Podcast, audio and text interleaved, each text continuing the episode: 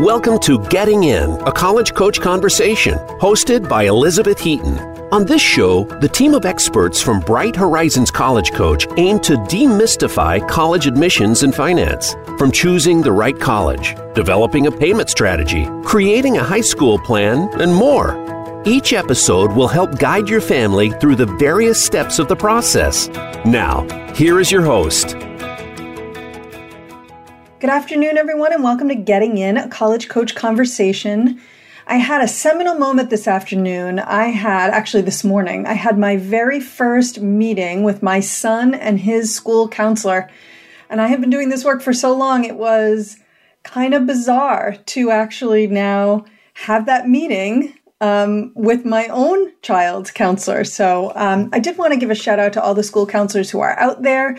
Um, we so appreciate everything that you do.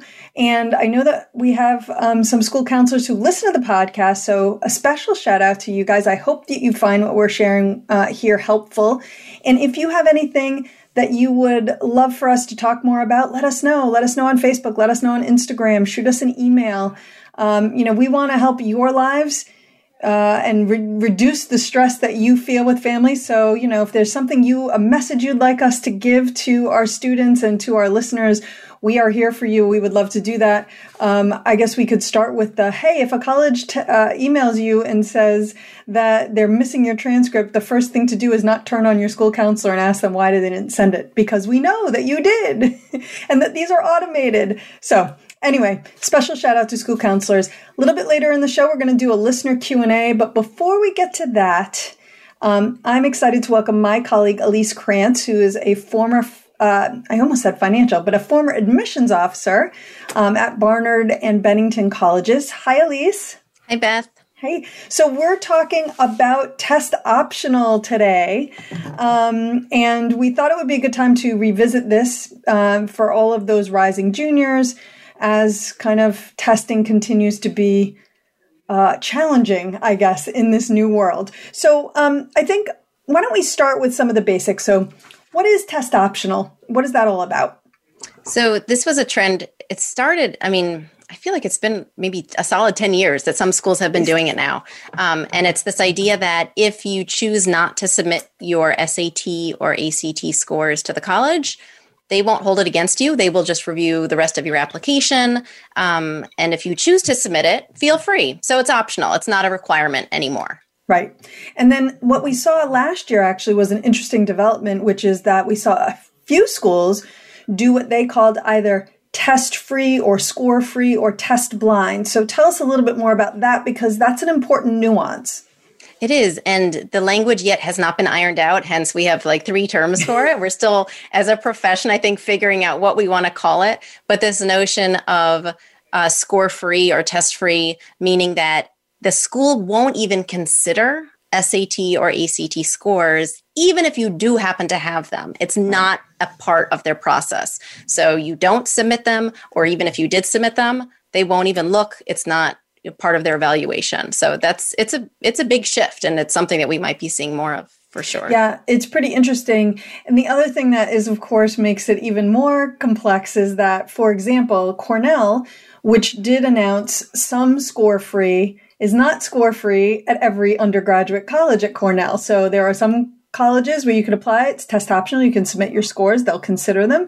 And then at the uh, some of the other colleges there they won't even look at them. They call it score free.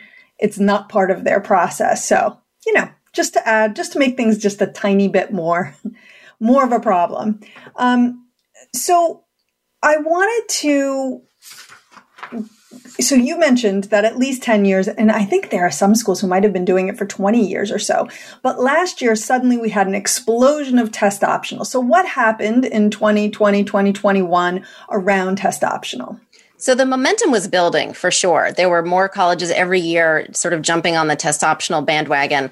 Uh, but when the pandemic hit and it became nearly a, impossible from a public health standpoint for students to even sit for these exams, um, colleges began loosening their requirements. And so, left and right, we were seeing schools announcing we are now test optional um, or we are now test test blind or score free. Um, the interesting thing was, though, that some schools said it was just a one year, like mm-hmm. just for this year, just for 2021, we will be test optional. Other schools sort of went out there and, and maybe were predicting that things might be tough for a few years. Um, like Cal, uh, Caltech was one of those, Reed was one of those schools, Dickinson, that they said, you know what, for the next few years, we're actually going to um, extend our test optional policy or test free policy. Um, and every school, for the most part, that our students were looking at was test optional or or test free, except the public universities in Florida. That was like the one big exception, but pretty much every other school in the country did not require scores. Right, exactly, and um, and I think Florida really saw the um, saw the results of that choice. Their applications were way down because they were requiring test scores. Not the university's choice, by the way. It was the board of governors who made that call. So we don't want to knock the universities who really sure. didn't have a hand in the decision. Um, but it is interesting to note that there were a lot of students who literally were unable to take a test. It wasn't a case of like, oh, well, I took a test, but I didn't like the score. If, you know, if you had wanted to apply to Florida, you needed to send a score. But I think what they saw is that there were so many kids who were just literally unable to take a test. And there um, were students, you know, for whom if the nearest testing site would have been two or three hours away, or they needed to fly yes. to the nearest state. So it wasn't even an issue of, you know, there, there weren't any locations near them or it was a public health crisis. It was simply th- these were not available to these students. And right. so colleges just had to adapt. Exactly. I love how when people flew to other states to take the test in Varsity Blues, that was like a disaster. now we're like, please go fly to other states. Sounds like a great plan not really a great plan. So how how many what's your sense of how popular it was to apply test optional this year? I was looking for some numbers. I'm such a statistics person. I couldn't find anything yet for early action, early decision schools announcing how many of their applicants chose the test optional path from this past cycle. But just here within Bright Horizons College Coach, there were a pretty significant number of our students um, that went that direction. So for most of the counselors on staff here, they had at least a few students. I know some counselors said it was like, you know, maybe just a couple. Others said it was up to 40% of their caseload that that went test optional. I myself had students who didn't take the test at all mm-hmm. for a mm-hmm. variety of reasons and went test optional to all of their schools. So it was definitely a change from previous years. Yeah, it certainly I think in the past the the theory has always been well they're test optional but they don't really mean it. And in fact, one of our very early um, segments on this show six years ago, we invited uh, an admissions representative from American University, who is uh, a university that has had test optional for a very long time, to talk about how it's exactly not that, that really, truly they meant test optional. This year was obviously a little bit different, right? There were a lot of schools where their kind of their hand was forced a little bit um, because they knew if they didn't let kids apply test optional, then they might see similar drops to the way that Florida did. And no one could really afford that this year, or no one thought they could afford that this year. Um, of course, yeah, applications are way up. So, what's your sense of what's going to happen in 2021, 2022? Please predict the future because we've all been so successful at it recently. right. I mean, it's we're not even through this year's cycle yet, and there are already juniors, understandably, worrying and asking us on a regular basis what should i be doing? What's happening next year for testing? Um, there have already been a few big changes that have been announced by the college board.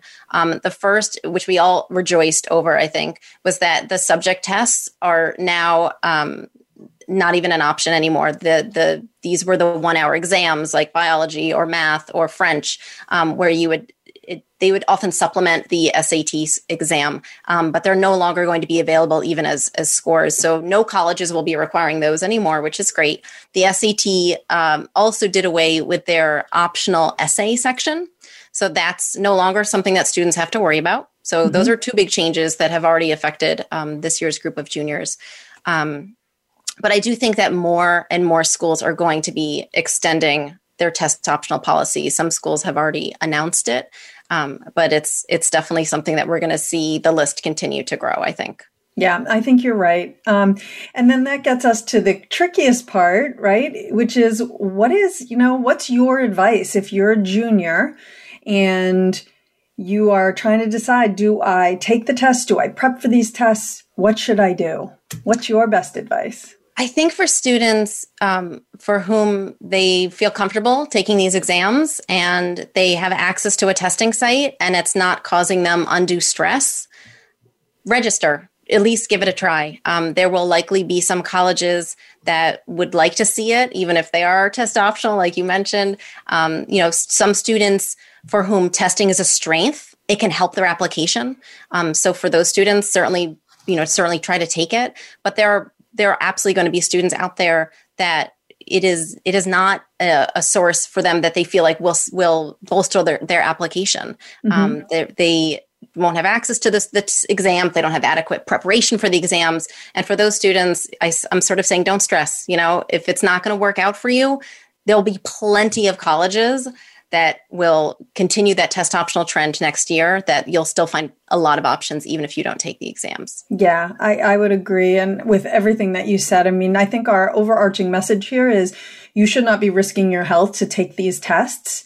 Um, if you can do so safely and you feel like like you said there's the potential that it might be a positive. And so that's something you'd like to add to your file awesome. But if if you have any inkling at all that really this is you're going to put your life in danger, you're going to put the lives of those around you in danger, or it would take so much for you to prep and get ready to take these tests, then the answer really here could be just let it go. Um, so, anything else that you would add around this, Elise, before we wrap up? Um, for for students who are wondering, how do I find out? About where do I find what yeah. these colleges are doing, certainly go to the college websites directly. But there's also um, the nonprofit organization fairtest.org. They are maintaining a list of all of the schools of their test optional status. And so that's also a great website to check. Yes, love that website. Elise, thank you so much and thanks for joining us today. My pleasure. Good to see you. You too. All right, we are going to take a very quick break and when we come back, we're answering all of your questions. So I don't see how you could possibly go away. So don't.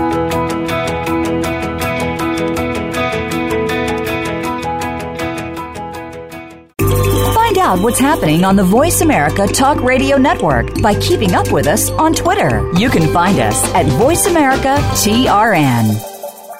When it's time to go through the college admissions process, look to Bright Horizons College Coach for ethical guidance and customized support. Our educators will get to know your students' ambitions and talents, help highlight hard won achievements, and create a plan for getting into a top choice school. That plan includes helping your student choose classes and extracurriculars, create a college list, brainstorm and edit essays, and navigate college financing options. Visit getintocollege.com to learn more. College admissions can be stressful but Bright Horizons College Coach is here to help. Our college experts, who worked in admissions and financial aid at some of the nation's most selective institutions, offer ethical, customized assistance based on each student's individual strengths and interests. Students receive one on one guidance throughout the process, and our 100% success rate means all of our students have been accepted to college. Visit getintocollege.com to learn more. Become our friend on Facebook. Post your thoughts about our shows and network on our timeline. Visit facebook.com forward slash voice America.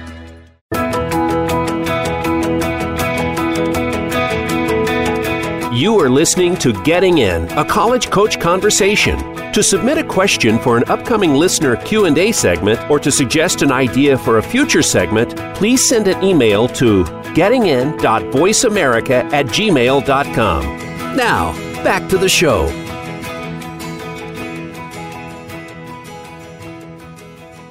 All right, everyone, welcome back. Shannon Vasconcelos, my generally my partner for the listener Q&A is here today. Hi Shannon. Hi Beth, how are you? I'm good. For those of you who are brand new to the show and are thinking, who's this Shannon person who I've never seen before? She's a former financial aid officer both BU and Tufts. We often do this listener Q&A together. Um, you guys sent us a lot of questions a lot of times you are submitting them on Facebook and Instagram, and we want to thank you for that. If you ever did want to send in an email address or to an, send in an email, our email address is gettingin.voiceamerica at gmail.com. So sometimes Instagram, Facebook, just a little bit easier. You could follow us and yeah.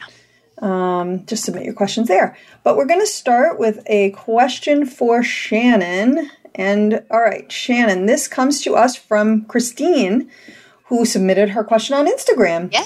And woohoo, she says, she asks, if a student has multiple merit offers from schools that are slightly lower selectivity, should those all be submitted if asking for an adjustment? In this year with ongoing virus uncertainty, what is the best time to ask for an adjustment? So, two part question.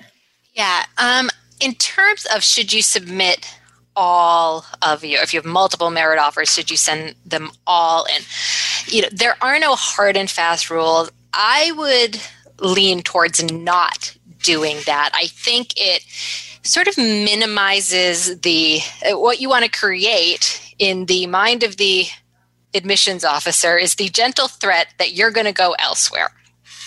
If you throw at them you know every offer under the sun that you have I think that that's less meaningful than perhaps providing one competing offer that you have that is really tempting.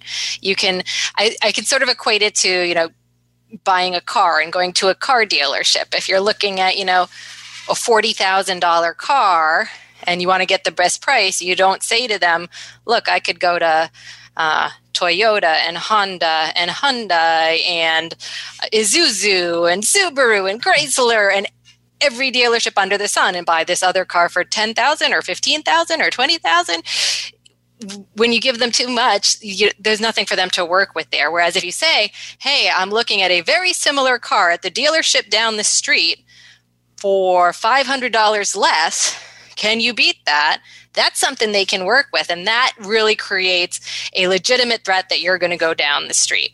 Um, so I think it's sort of the same thing when negotiating a scholarship offer. You don't want to give them too much where it all becomes kind of meaningless.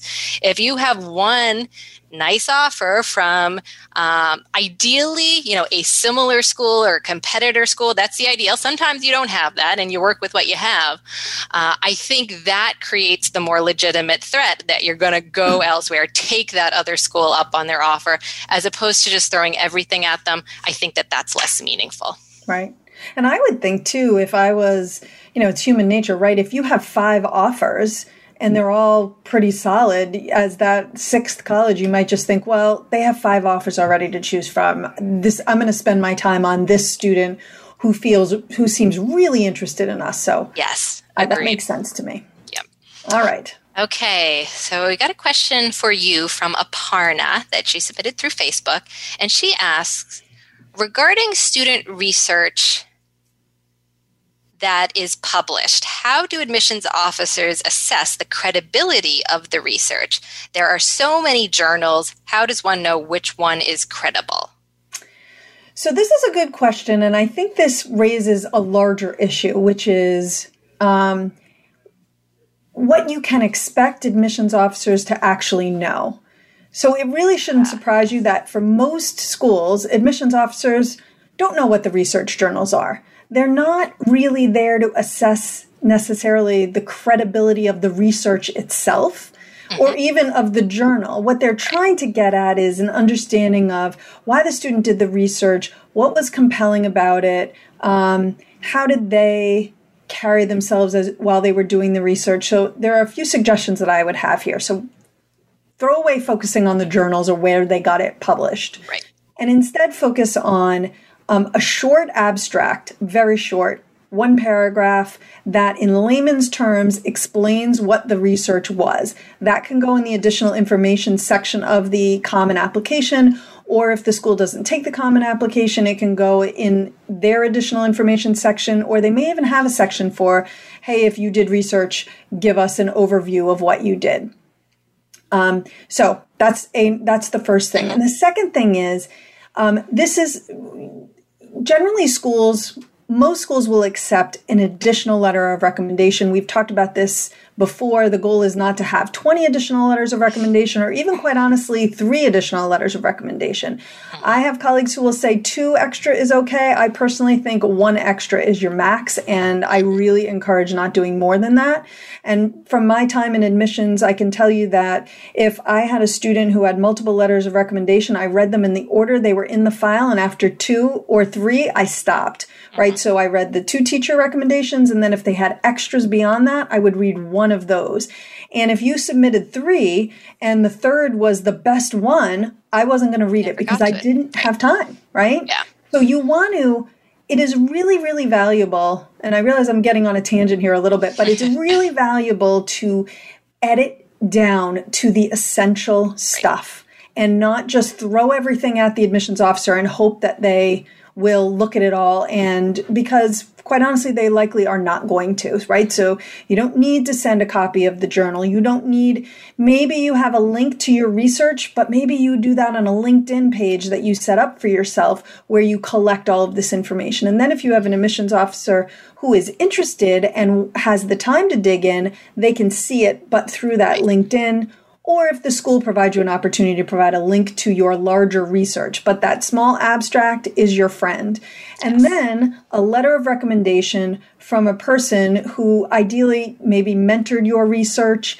And the kinds of things that you would look for as an admissions officer are the similar things that you would look for from um, a recommendation writer. Um, depending on the selectivity of the institution, so if we're talking about some of the most selective schools in the country, we're looking for things like the student is working on par with my college seniors, or I've worked with 200 high school students doing research, and this one stands out particularly because of X, Y, and Z. Right. Or um, uh, we have seen them where um, in our former lives as admissions officers, where it might have said the only high school student in the state to present his research um, at our um, statewide professional conference. So the the recommendation writer can provide the context to share with the admissions officer how compelling that research really is. So again, your admissions officer is not going to assess the quality or the way in which you used the scientific process or even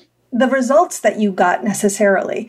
What they are going to be looking for is support that this was a really well done thing, and oftentimes that's going to come from the recommendation writer.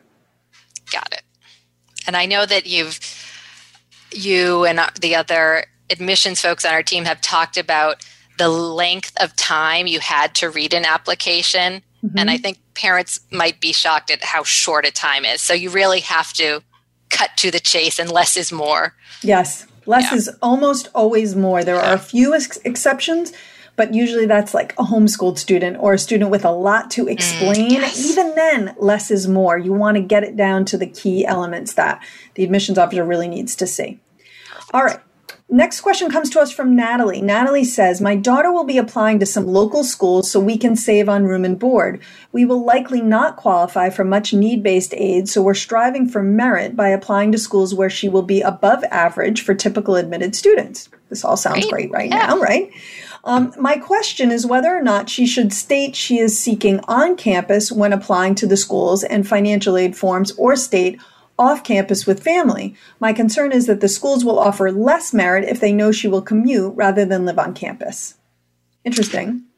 Yeah, so I think my short answer to your question is simply to be honest. If you know for sure that she is going to live at home, then you should say that um, on the application. If you think that there is some possibility, maybe depending on financial aid or scholarships, that she will live on campus, then that's what I would say. I basically I would go for the highest cost possibility that is actually a possibility for you, um, because what will happen is the um, I know you're you're thinking mostly about merit. You say you might qualify for some, but not much need-based aid. In the need-based financial aid awarding process, they're going to award her based on what you report. Um, the living arrangement that you report. Uh, and you will qualify for less need based financial aid if that living arrangement is living at home. Essentially, there are um, budgets set up for students living on campus, uh, off campus in their own apartment, and then living at home. And the cost of attendance of the school that the financial aid office is using um, when determining financial aid eligibility is lowest for those students who are living at home, meaning you naturally qualify for less financial aid because your costs are lower.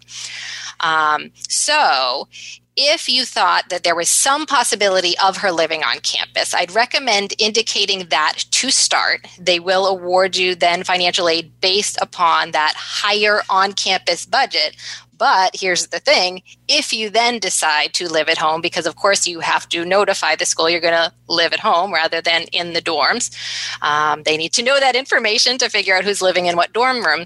Once you let them know that you are living at home, if you had initially indicated that you'd be living on campus, were awarded financial aid based on that budget once you tell them you're living at home, they adjust your financial aid to account for that. So eventually, your financial aid is going to be based on whatever you actually end up doing. I would recommend, again, if there's any question in your mind at this point, going with the higher cost on campus uh, arrangement to start, simply because that will uh, likely get you the uh, the most potential for financial aid to start. And if you kind of did it in reverse, if you said you were living at home, were awarded a small financial aid package to start, then decided to live on campus later, the school might have already run out of financial aid funding at that point and even though you'd be eligible for more aid they wouldn't have the money to give you so i would err on the side of caution assuming the the higher cost um, living arrangement to start. But again, only if it's a real possibility. There's no use telling them on campus getting more financial aid for that when they are eventually going to reduce it anyway if you live off campus. And all that really relates to the need based financial aid. In terms of merit scholarships, I would say a school will typically not award you less merit scholarships um, if you're living at home rather than living on campus. Um, the merit scholarships usually do not relate to your on campus on campus or off campus living arrangements. Um, I would say sometimes maybe like the um, biggest, most prestigious um, scholarships that a school offers might have an on campus living requirement, like big old full scholarship that covers tuition and room and board, um, you might have to live on campus to keep that room and board portion. Sometimes, not always, some schools will allow you to carry that um, excess funding, you know, on an off-campus living arrangement. Um, a smaller, kind of more typical merit scholarships that might be, you know, for five thousand dollars here or thousand dollars there, typically don't have any kind of on-campus living requirement. So I would say, in general, it doesn't really make a difference for merit scholarships most of the time. And again, if you said you were living on campus in order to go for that big giant full boat merit right. scholarship and then you tell them you're moving off campus well then they'll adjust things later. So it, it will eventually catch up with you. Be honest but if you're not quite sure yet go with the higher cost living arrangement i'd say. Well and if you got one of those big giant packages that are so rumored but there really aren't that many of those but if you did maybe that would be the ideal because perhaps your daughter wants to live on campus and exactly. so then that would make that possible. Right Okay, I think we have time for one more question before we go to break. Okay, Lisa asks I know that the College Board is eliminating subject tests and the writing section of the SAT, but what if some schools still require them and I don't have them? Should my student try to take the subject tests in May and June just in case? The answer here is no, because your student cannot unless they are international. Um, and so, for starters, no colleges are going to require them because they literally do not exist after today, after the College Board made that announcement the other day. They are allowing them for international students only in May and June, and then they are done. So, if you are an American based family, if your student had registered for them in May and June, they were unregistered unceremoniously dumped, shall we say, from taking those subject tests. So it is literally not a question of whether you should or should not take them. You literally cannot take them. If you have scores already, um, then the individual schools will set a policy, and it's certainly possible that they will consider them if you want to submit them. Um, I would say that most students won't have them already who are currently juniors, but there are some. I have worked with students who sometimes do a subject test at the end of 10th grade or sometimes even at the end of 9th grade. But for the most part, most students don't have them. You will not be penalized for not having them. The only thing that they could do is potentially add if that's a school that's willing to still look at them, but you have no choices to make. These are done. Um, all right. Well, with that, I rarely get do I get to give such an easy answer. I know, easy short answer. I easy, love it. Short answer. Um, all right, with that, we are going to take a very quick break, and when we come back, we're just going to basically keep doing more of the same, and uh, so we'll be back in just a couple of minutes.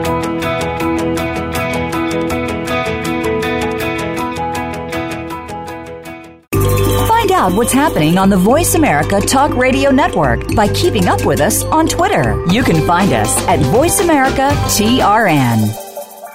When it's time to go through the college admissions process, look to Bright Horizons College Coach for ethical guidance and customized support. Our educators will get to know your students' ambitions and talents, help highlight hard won achievements, and create a plan for getting into a top choice school. That plan includes helping your student choose classes and extracurriculars, create a college list, brainstorm and edit essays, and navigate college financing options. Visit getintocollege.com to learn more.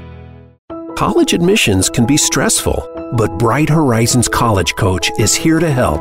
Our college experts, who worked in admissions and financial aid at some of the nation's most selective institutions, offer ethical, customized assistance based on each student's individual strengths and interests. Students receive one on one guidance throughout the process, and our 100% success rate means all of our students have been accepted to college. Visit getintocollege.com to learn more. Become our friend on Facebook. Post your thoughts about our shows and network on our timeline. Visit facebook.com forward slash voice America.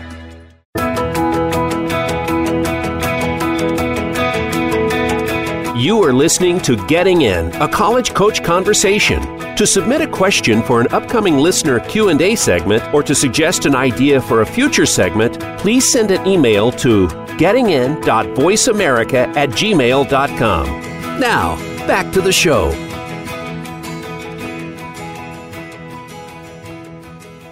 All right, welcome back, everybody. We are answering your questions and we are just going to get right back to it. Of course, I have to get back to my screen with the questions on them.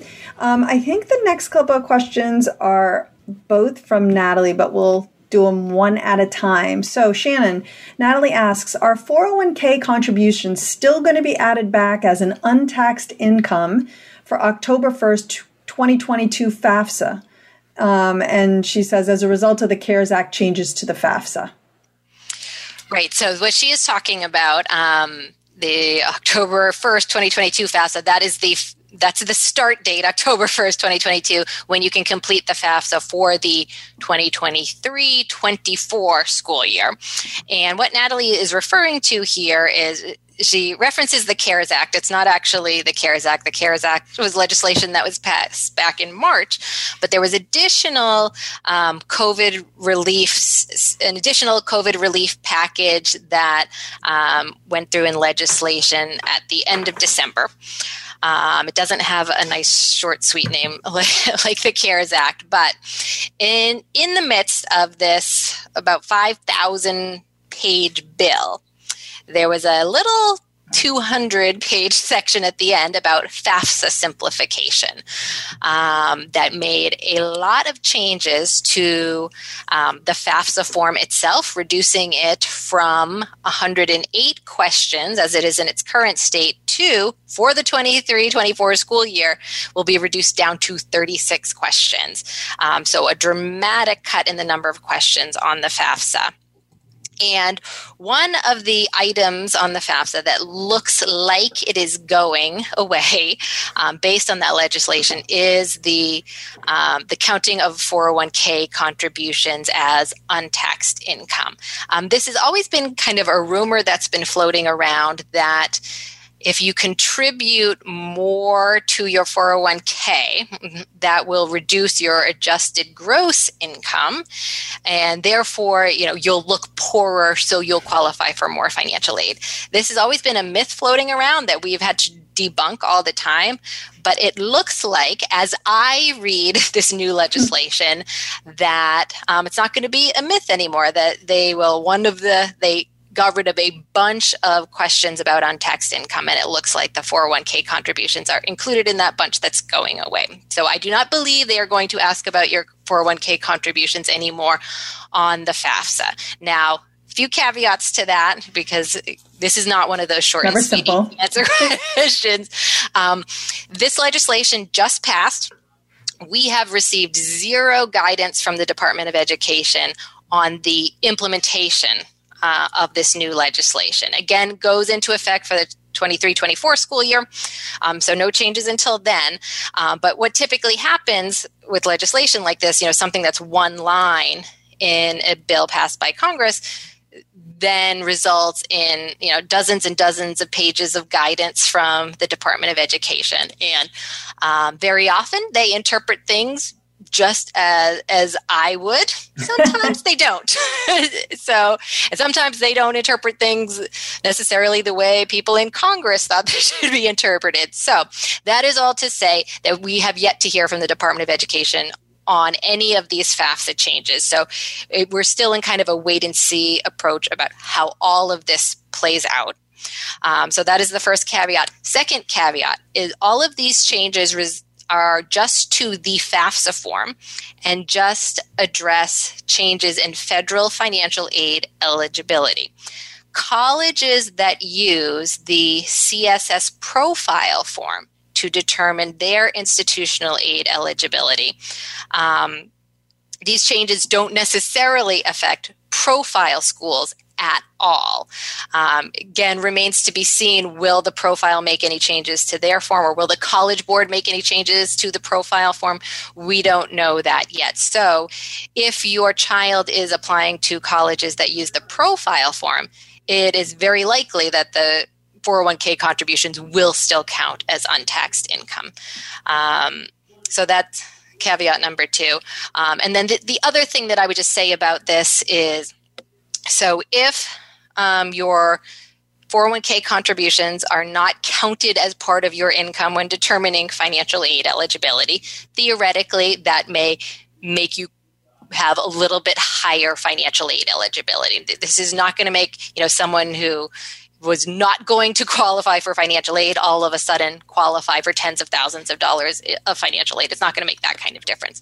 Um, but it could theoretically contributing more to your 401k could increase your financial aid eligibility uh, somewhat.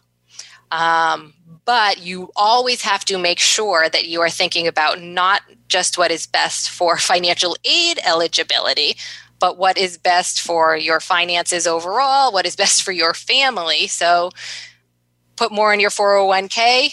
Maybe you qualify for a little bit more financial aid, but now that money's in your 401k and you right. don't have it available now to actually pay for college. So there's always, you know, pros and cons, and you have to weigh things and look at your financial situation as a whole. Um, making this move might increase financial aid eligibility. It also makes the money less available to actually pay for college. So, do you have other ways to pay for college? Uh, it, it's not going to be kind of a one for one. Um, result where anything you put into your 401k now you're going to get it in that much increased financial aid eligibility. That's not going to happen. So do you still have the funds to be able to pay for college while increasing your 401k contribution? You just need to weigh those things out.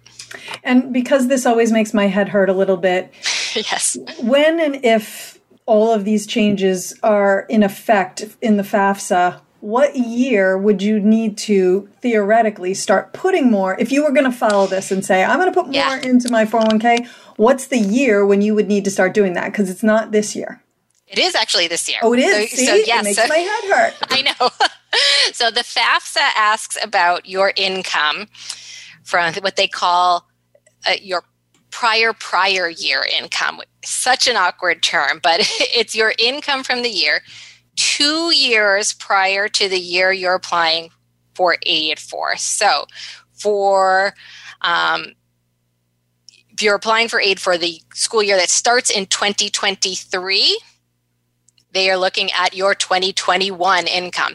So it is, in fact, right now. Right. So if you have a class of 2023, i.e., if you have a sophomore, Yes. This is the year to do this. If I had the exploding head emoji available to me, I would be playing that right now. But yes. Yes. And, and of course, just also to throw the point in there that you do have to apply for financial aid for all four years of college right. um, based on the, the year prior prior to to that year so you know even if you have a junior right now and you're thinking oh i have a junior this doesn't apply to me uh, because i'm going to be applying for aid for the 22 23 school year yes but remember you're going to do that based on the current regulations and then you're going to have to apply for financial aid for their sophomore year of college when the new regulations go into effect right so this is going to impact me because my son is a junior, it will impact me for his sophomore year of college. Exactly right. On.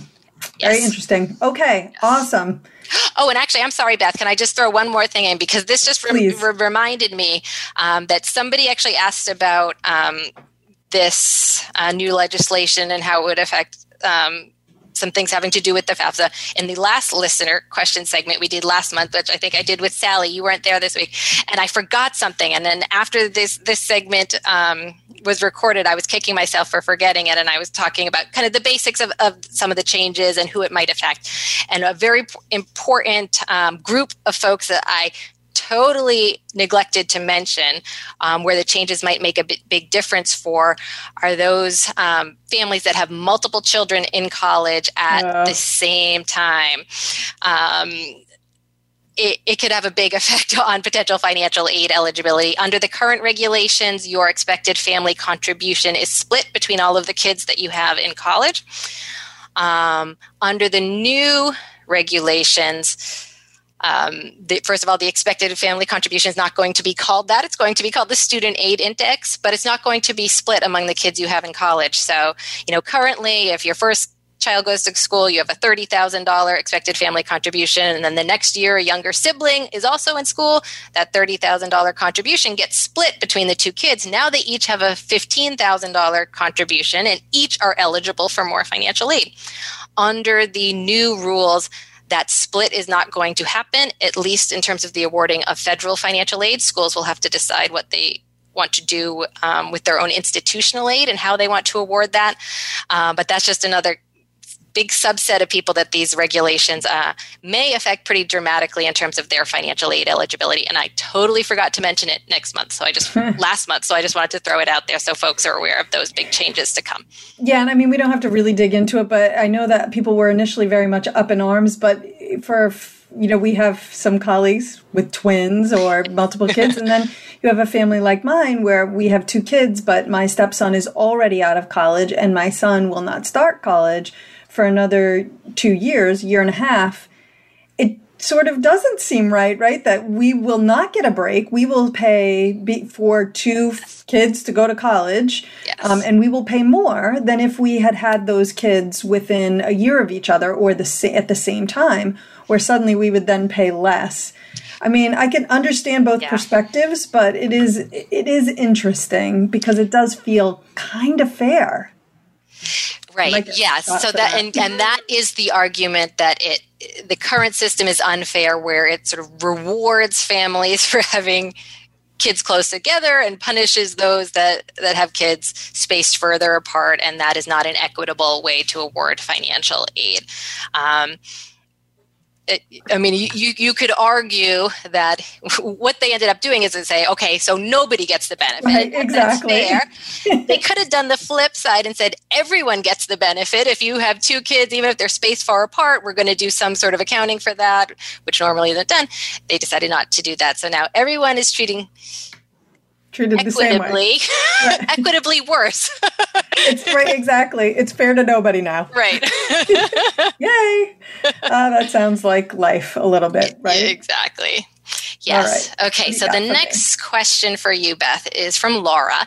And she says Are published GPAs on a college's freshman profile usually weighted or unweighted? If a school has a certain GPA cutoff to be admitted into a program, for example, the Kelley School of Business, is that GPA that they advertise usually weighted or unweighted?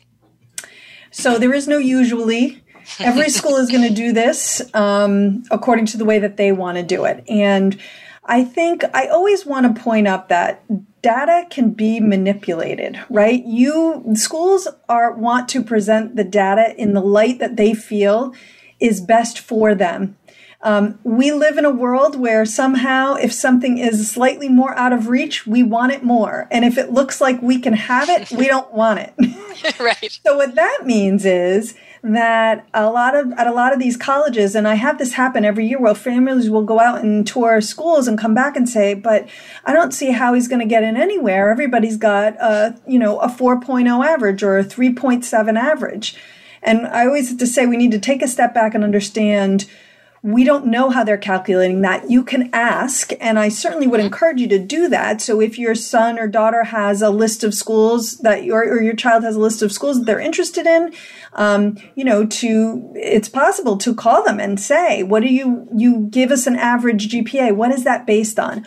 Most schools are going to recalculate a GPA using their own system, and those systems are going to be different from school to school right? Um, some schools will lift a GPA directly off of a transcript, but then you're dealing with the different systems that all different schools use. So, you know, here where I live, in the town where I live, they're on a 6.0 system. Why? I don't know, but they are. Many schools are on a 4.0 system. Some, I used to read files with schools on an 11 point, on a 10 point. I saw schools with no grades. I saw schools with only letter grades and no pluses and no minuses. Again, why? I don't know, but this is how those schools do it. And colleges are similar. So I would say that you can learn a little from what is published, but I would take it with a huge grain of salt. Um, and really understand that you, it's it's almost impossible to make an apples to apples comparison of your GPA and the school's published GPA. You just, unfortunately, you can't do it. And here's the other challenge, right? So you go to the most selective schools and they are at pains to downplay the, the level of success of the students that they admit. So they won't really get into GPAs at all. Or if they do, they will say, Hey, we see everything. And if you've got a few B's, no big deal. One of the reasons for this, as someone who used to stand up there and say that, is that you really don't know who is in your audience and you you are reviewing each file individually and you don't really you don't want to scare anyone, anyone off. You don't want them to feel like oh my goodness i have no shot. I'm never going to apply. Because even the most successful students could probably walk away thinking that they had no shot.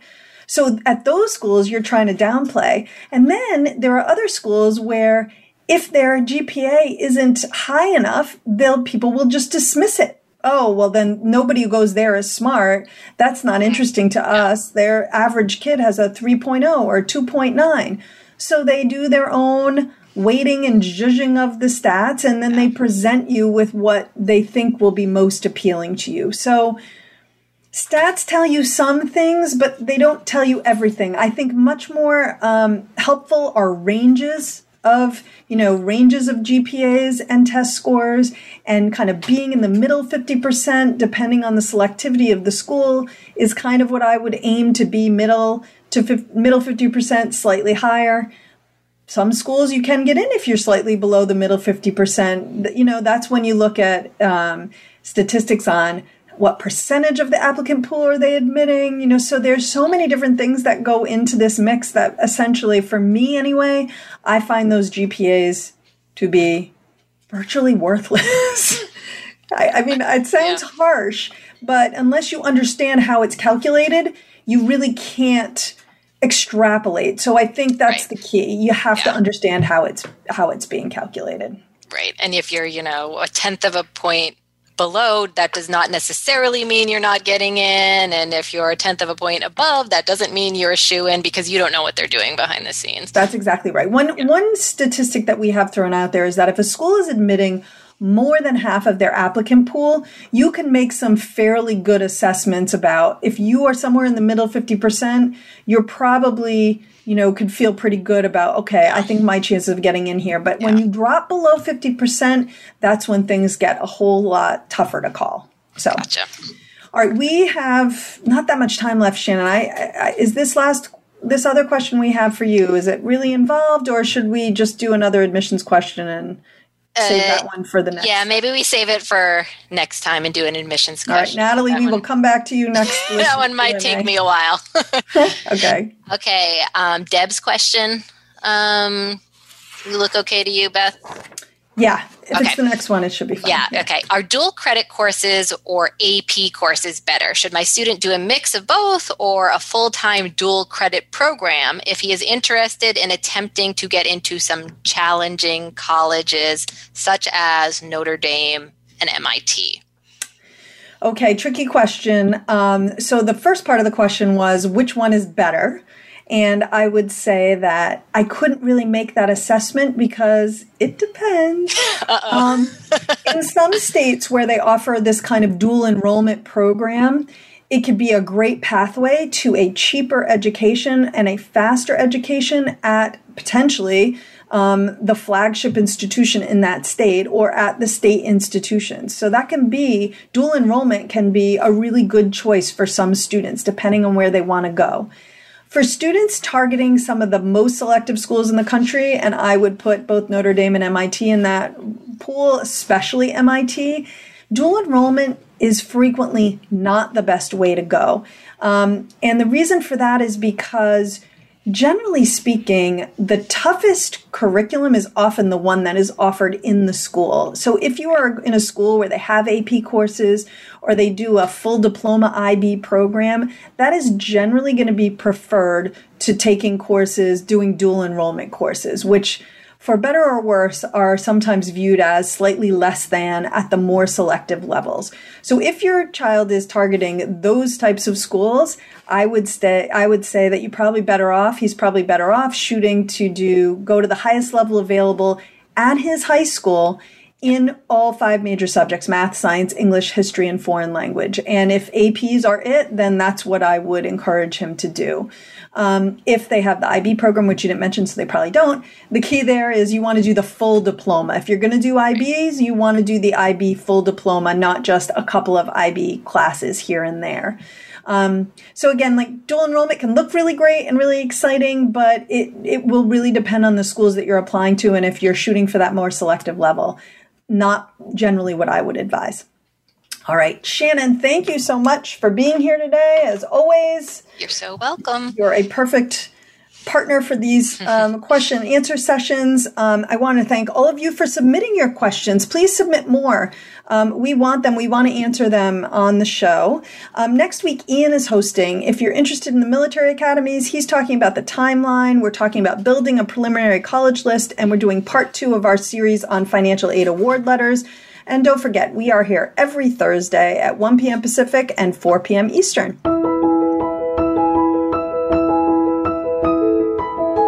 Thank you for tuning in to Getting In, a college coach conversation, hosted by Elizabeth Heaton and the team of experts at Bright Horizons College Coach. Join us again next Thursday at 1 p.m. Pacific Time, 4 p.m. Eastern Time on the Voice America Variety Channel. Have a good week.